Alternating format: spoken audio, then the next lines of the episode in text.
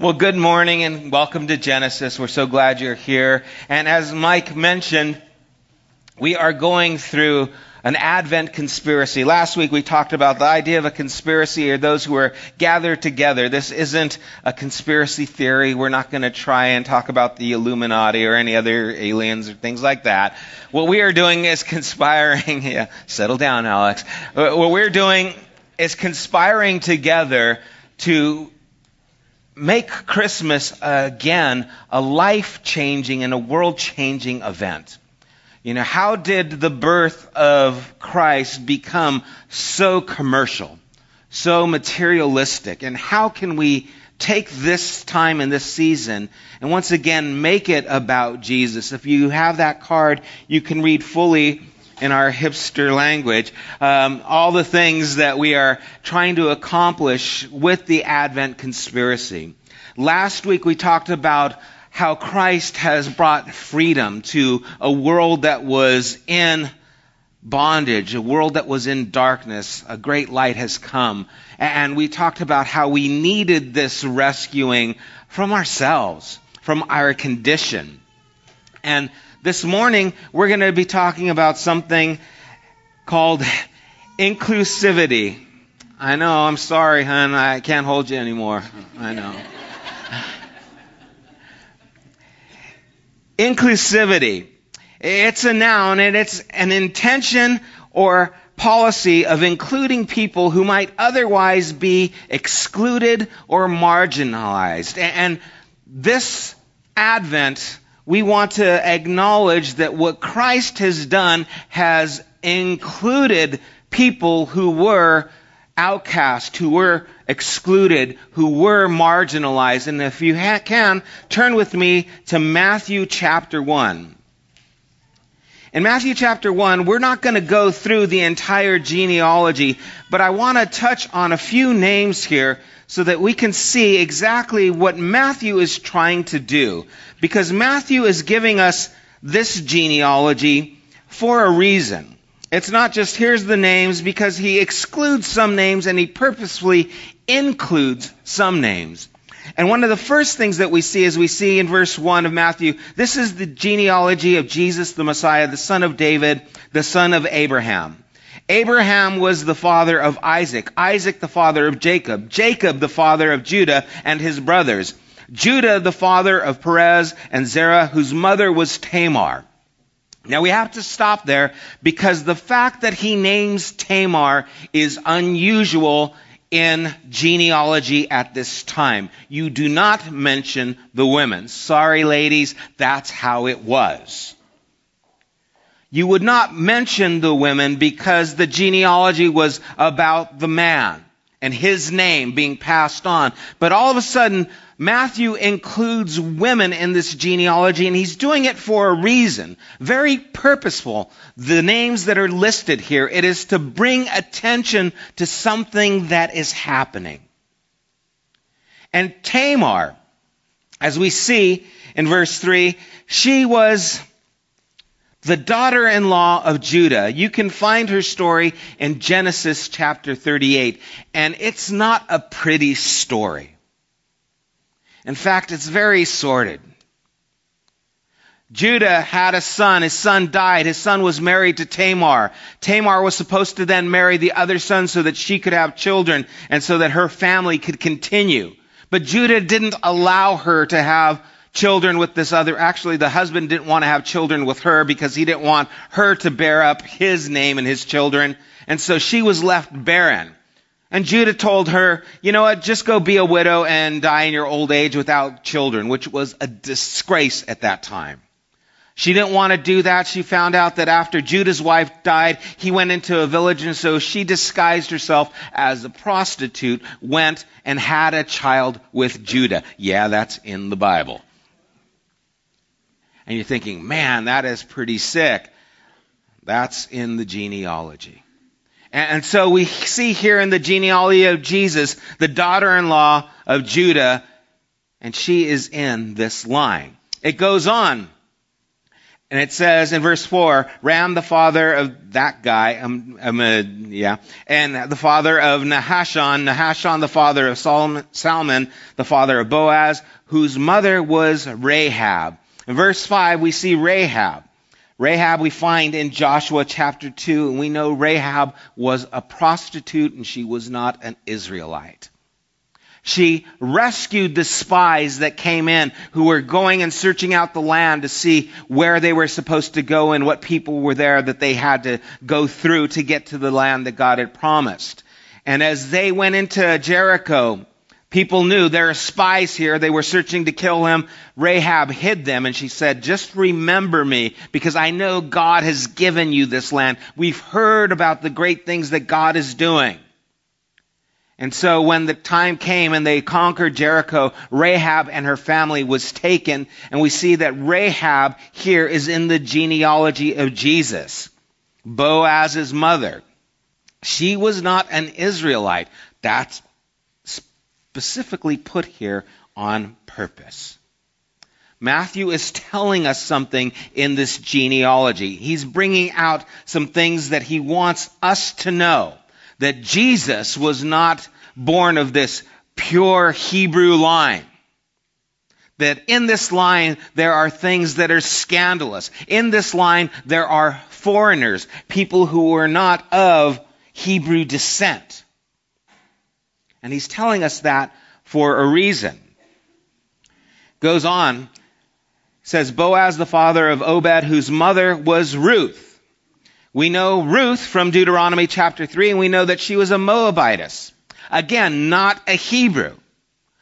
The Moabites were enemies at a time against the Israelite people.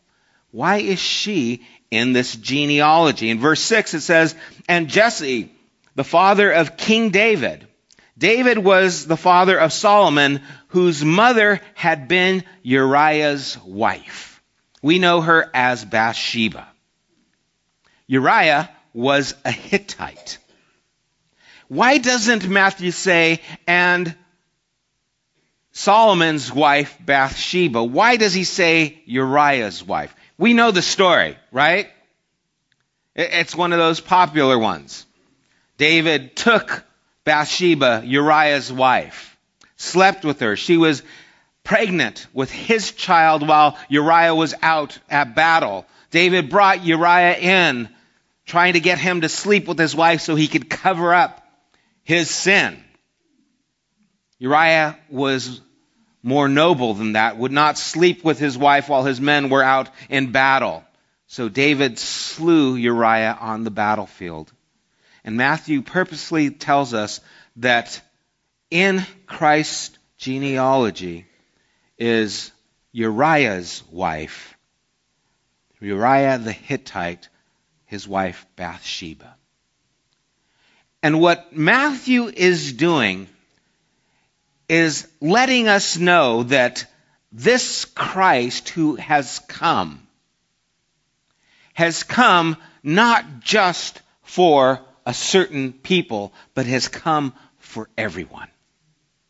And in his genealogy, there are these women in his genealogy, there are these stories that were well known. In his genealogy are these foreigners, these Moabites, these children of foreign people, foreign gods, because he has come to include everyone. And so, let's go to chapter 2. Because the story unfolds. After he talks about some of the things that happened in the beginning, in verse 1 it says, After Jesus was born in Bethlehem in Judea, during the time of King Herod, Magi from the east came to Jerusalem and asked, Where is the one who has been born King of the Jews? We saw his star when it rose and have come to worship him. When King Herod heard this, he was disturbed, and all Jerusalem with him. When he had called together all the people's chief priests and teachers of the law, he asked them where the Messiah was to be born. In Bethlehem in Judea, they replied, for this is what the prophet has written. But you, Bethlehem, in the land of Judea, are by no means least among the rulers of Judah. For out of you will come a ruler who will shepherd my people Israel. Then Herod called the Magi secretly and found out from them the exact time the star had appeared. He sent them to Bethlehem and said, Go and search carefully for the child. As soon as you find him, report to me so that I too may go and worship him. After they had heard the king, they went on their way, and the star they had seen when it rose went ahead of them until it stopped over the place where the child was. When they saw the star, they were overjoyed. On coming to the house, they saw the child with his mother, Mary, and they bowed down and worshipped him. Then they opened their treasures and presented him with gifts of gold, frankincense, and myrrh. And having been warned in a dream not to go back to Herod, they returned to their country by another route. Now at this time, Jesus is about four years old. I know Sorry about that whole manger scene that you have on the piano where it's all baby stuff. But Jesus is a little bit older now. He's about four years old. And these magi come and they're people of prominence. Now, it's probably not just a few guys on a camel. They probably come with an entourage. They have to have tents to be able to sleep in at night and they have to be good size. They have to have supplies. And so there's probably a good entourage coming with them. They're coming from the east, probably Persia, where Iran is, somewhere over there. They're astrologers. They worship the stars. And something happens, and we don't know what. There are people who said, well, that's when all these planets aligned, and that's what they were following. Some people say, well, no, there was a supernova that exploded, and it was seen. We don't know. Okay, we weren't there, just so we can end that worry about that. That's not what the story is about. What the story is about is about these foreigners coming because somehow God revealed himself to them, and while they were looking for the wrong God, they somehow found the right one. And as they come to this place, they come and they are able to actually have an audience with the king. Herod, who was prominent. Now it said that Herod, when he heard this, was disturbed and all Jerusalem with him. Why was Jerusalem disturbed about this? Because Herod was a wicked and crazy guy. Herod was jealous for his authority. It was said it was safer to be a pig than a child in, a son in Herod's household because he would kill his children worried that they were going to take over his throne. And so he hears there's a king. Everyone's like, oh no, this isn't good for us. He's going to go on a rampage. Who knows what's going to happen? And so this group, this magi, come have audience with the king and say, where is this king born of the Jews? We've seen his star. And then they say, oh, I, I don't know. Imagine that. We're coming to the people who should know. And they're unaware.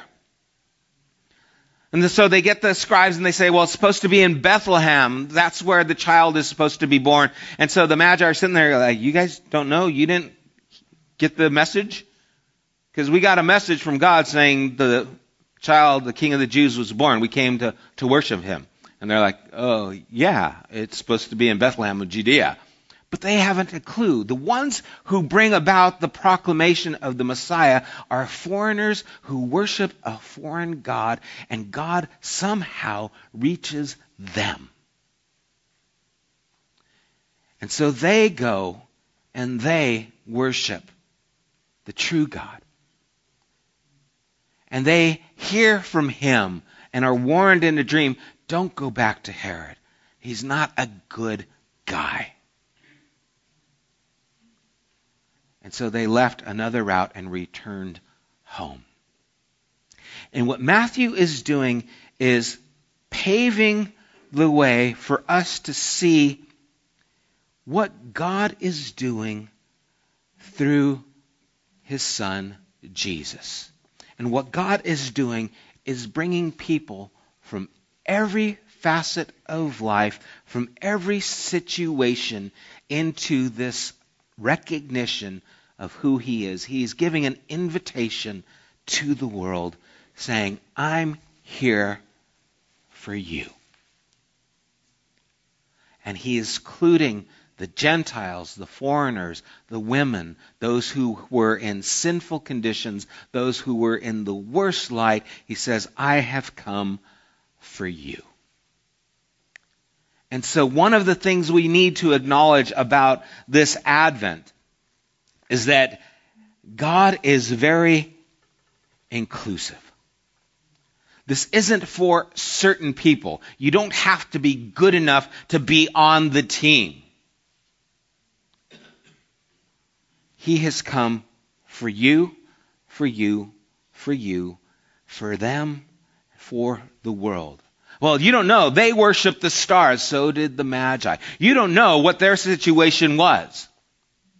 And how many people feel that they are not good enough because of what has happened? How many people feel that they cannot be included in this gospel story because what has happened in their past? Well, you don't know. I, have been divorced a couple of times. You don't know because I, have been involved with this. I, I, I've had this problem and this addiction. You don't know I've had an abortion. I've had a child out of wedlock. You don't know the things I have. And in their minds, they're thinking, I can't come to God. I can't come to your God because he won't accept me. And Matthew is telling us, oh, you are so included in this story. You are so welcome. You fit right in with the people that Jesus came from. You fit right in with the people who God has revealed himself to. It doesn't matter who you are. You are included in this story.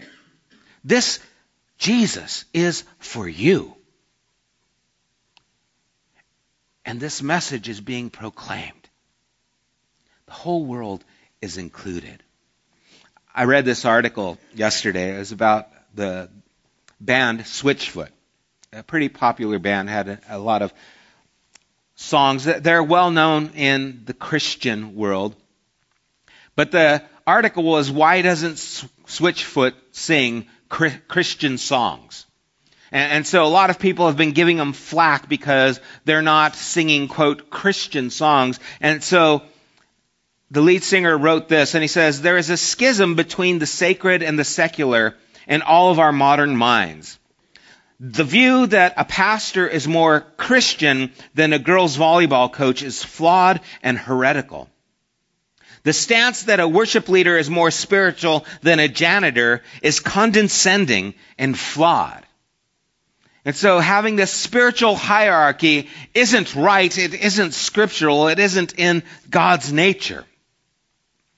You're not special because you're in this position. And he goes on and he says, None of these songs have been born again, and to that end, there is no such thing as Christian music. Now, I love this because I've been saying this for years. I felt like, yes, he probably heard one of my studies a year ago. Uh,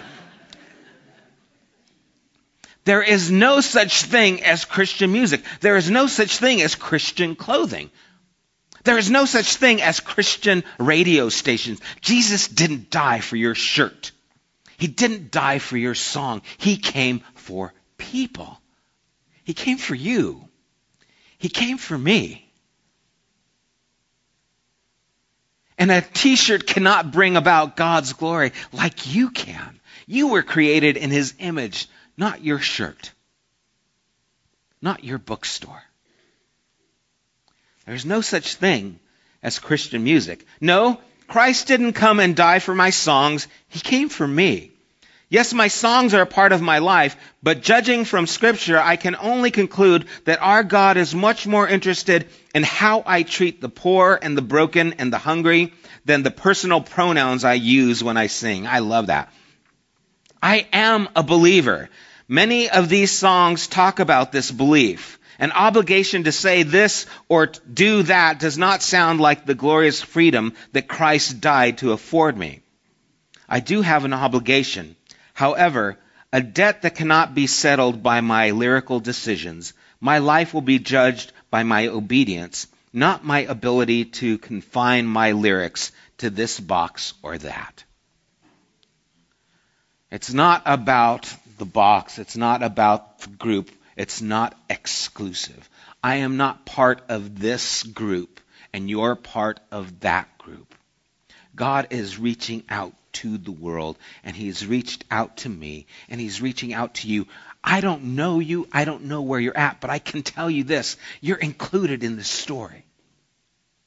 Paul said that Christ came for sinners and I am the chief. Jesus hung out with the tax collectors, the thieves, the prostitutes that were prostitutes, with the people who were marginalized, who were excluded, and became their friend. And he has come for us. It's important that we recognize this because there is a world around us that is starving for love. There are people around who need help. And we have the ability to give it to them. We're going to show a short video and then I'm going to come up and conclude. When I was in junior high school, ninth grade, my senior year, that's what we called it then, junior high school, not middle school. I was voted in our annual the most popular in the school. I was surprised when I found that out. They said, "Oh, you're the most popular." It was there in the book. And the reason they put me there is because I hung out with this vast variety of people. See, my best friend was black, and so I would hang out with him and his black friends. And I lived in North Hollywood at the time, and he lived in South Central, I think before it was known as South Central. I can remember one time saying, "Hey, let me I'm going to go to your house, go stay overnight." And so I rode my bike. I had a Peugeot PX10 Alpine derailleurs. It was a great bike. It was my freedom back then. And I, I rode my bike and I was going down and I was counting the streets, 52nd Street, 53rd, 140, and he was like 152nd Street, and I was like, the colors started changing around me, if you know what I mean. All of a sudden, I'm the only white guy around. And I realized that I'm there in his neighborhood and I go to his house and hanging out with him and he's my best friend. We went to the park, started playing basketball and I could hold my own at that time. I was as tall as I am now and I was quick. And I remember they had a, one of the guys who was there and his nickname was Whitey and they'd say, Whitey, throw me the ball. And I'm like, I don't have it. You know, it was just, and so I had my group of friends there and I also hung out with other people. My girlfriend at, at, that time, her mom was a famous musician. I didn't know it at the time. I found out later and then we broke up. But so I hung out with this kind of artsy and stoner crowd and I, I was friends with these group and I'd party with these people here. I also had friends who played ball. I love playing baseball and so I would go to a park and I was connected with these jocks over here. And, and so I was with these group of friends. I also was into the martial arts. And so I had these other friends that were Vietnamese, but because I didn't know any better, I thought all Asians were into kung fu, but they weren't. And so I was asking them to teach me kung fu, and they were asking me to teach them English. I don't think it worked well for either one of us. But I would hang out with them, and I can remember one friend of mine asking me some things, and he said, "So, um, is this the way you do that?" And I said, "Uh-uh." And he looked at me. He goes, "Uh-uh." And he goes, "What uh-uh mean?" And I said, "Uh-uh means no." He goes, "Uh-uh means no." I said, "Uh-huh." He goes. and there's about a half hour right there of uh-uh and uh-huh explaining what that is. And so, poor guy who knows where he's at today because of me. But I had all these groups, and so someone looking outside said, Oh, Sam, he knows all these people. But you see, really, if they would have known instead of labeling me the most popular, they really should have labeled me the most confused. Because I was putting on suit after suit, trying to find out who I was, trying to find out where I belong, trying to be connected to something. And I can remember laying in bed at night, just looking up at the ceiling and just being terrified because life had no meaning for me. And what happens if I die and I die without meaning? I felt like my life would be meaningless. And so I tried as hard as I could to find some place where I belonged. And I was friends here and I was friends here, and you would think, as the most popular kid in that school, I wouldn't be so lonely. But I was. Because all these things were just putting on a suit, trying to find a place to belong. But then there came Jesus,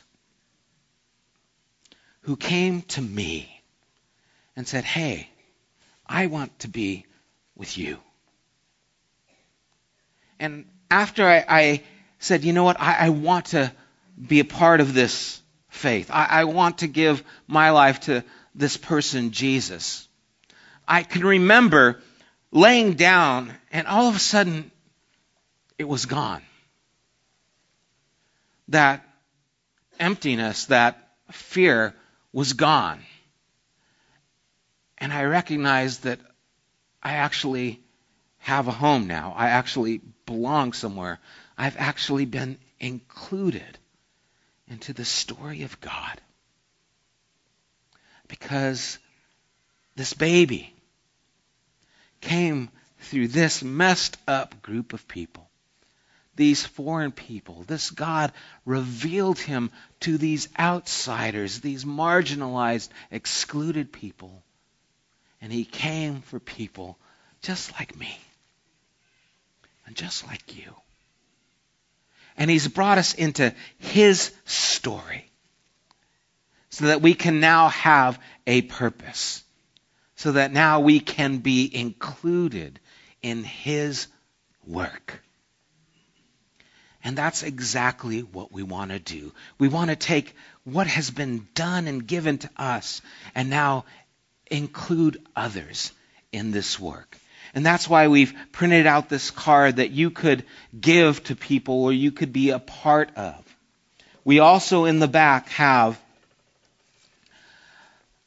celebrate a reason. A donation has been made in your honor supporting the children of St. Andre's Elementary School in Trianon, Haiti.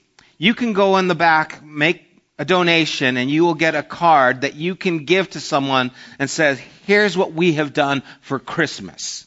Instead of giving you that gift certificate or giving you this, what I've done is in your name given a gift to these children because I'm wanting to make this Christmas about being purposeful in the lives of those around us. We have raised up to this date about $9,000 for the cafeteria in Haiti.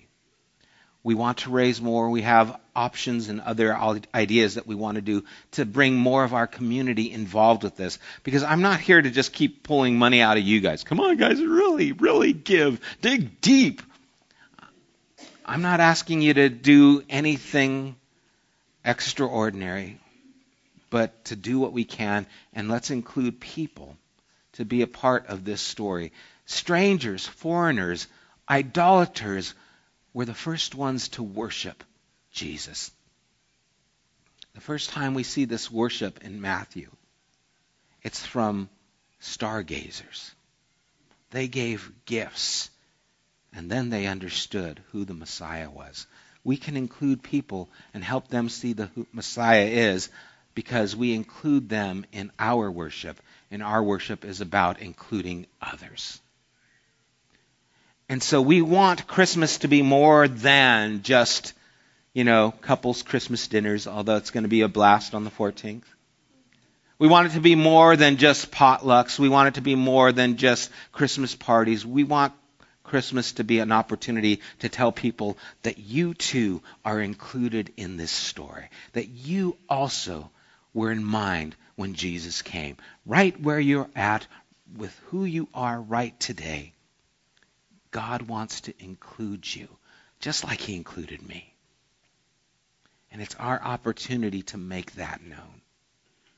What would happen if everyone knew that they were included in this amazing story that this Jesus didn't just come for the Christians, that this Jesus didn't come just for the Hebrew people, that this Jesus came for them, that this Jesus died for them. That he came to give them life. What would happen? I want to find out. So let's make this known that everyone is included in this story. Let's pray. Lord, I don't know what it is about us as people that make something so powerful, an event so monumental and so wonderful, and turn it into something that is so selfish, so self serving, so exclusive. But God, you are calling us to reach those who are marginalized, those who have been excluded, to let them know that your love extends to them.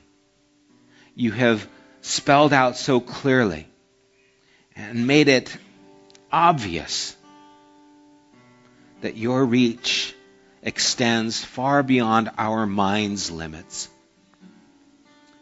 And so, Lord, may we take this hope that you give. May we recognize this king that was born, was born to bring deliverance to all, was born to bring hope and life to everyone. And may we extend this life in the things that we do, especially at this time, this season. Father, as we, uh, a community, have taken on this work in Haiti, Lord, may we bring others alongside of us to do something that is worth doing. Helping kids that need help. Lord, may we represent you well. Thank you for this time, Lord. May we remember throughout the season the importance of keeping our focus true, our hearts sincere, and our love free to all. We thank you and we ask your blessing in Jesus' name. Amen.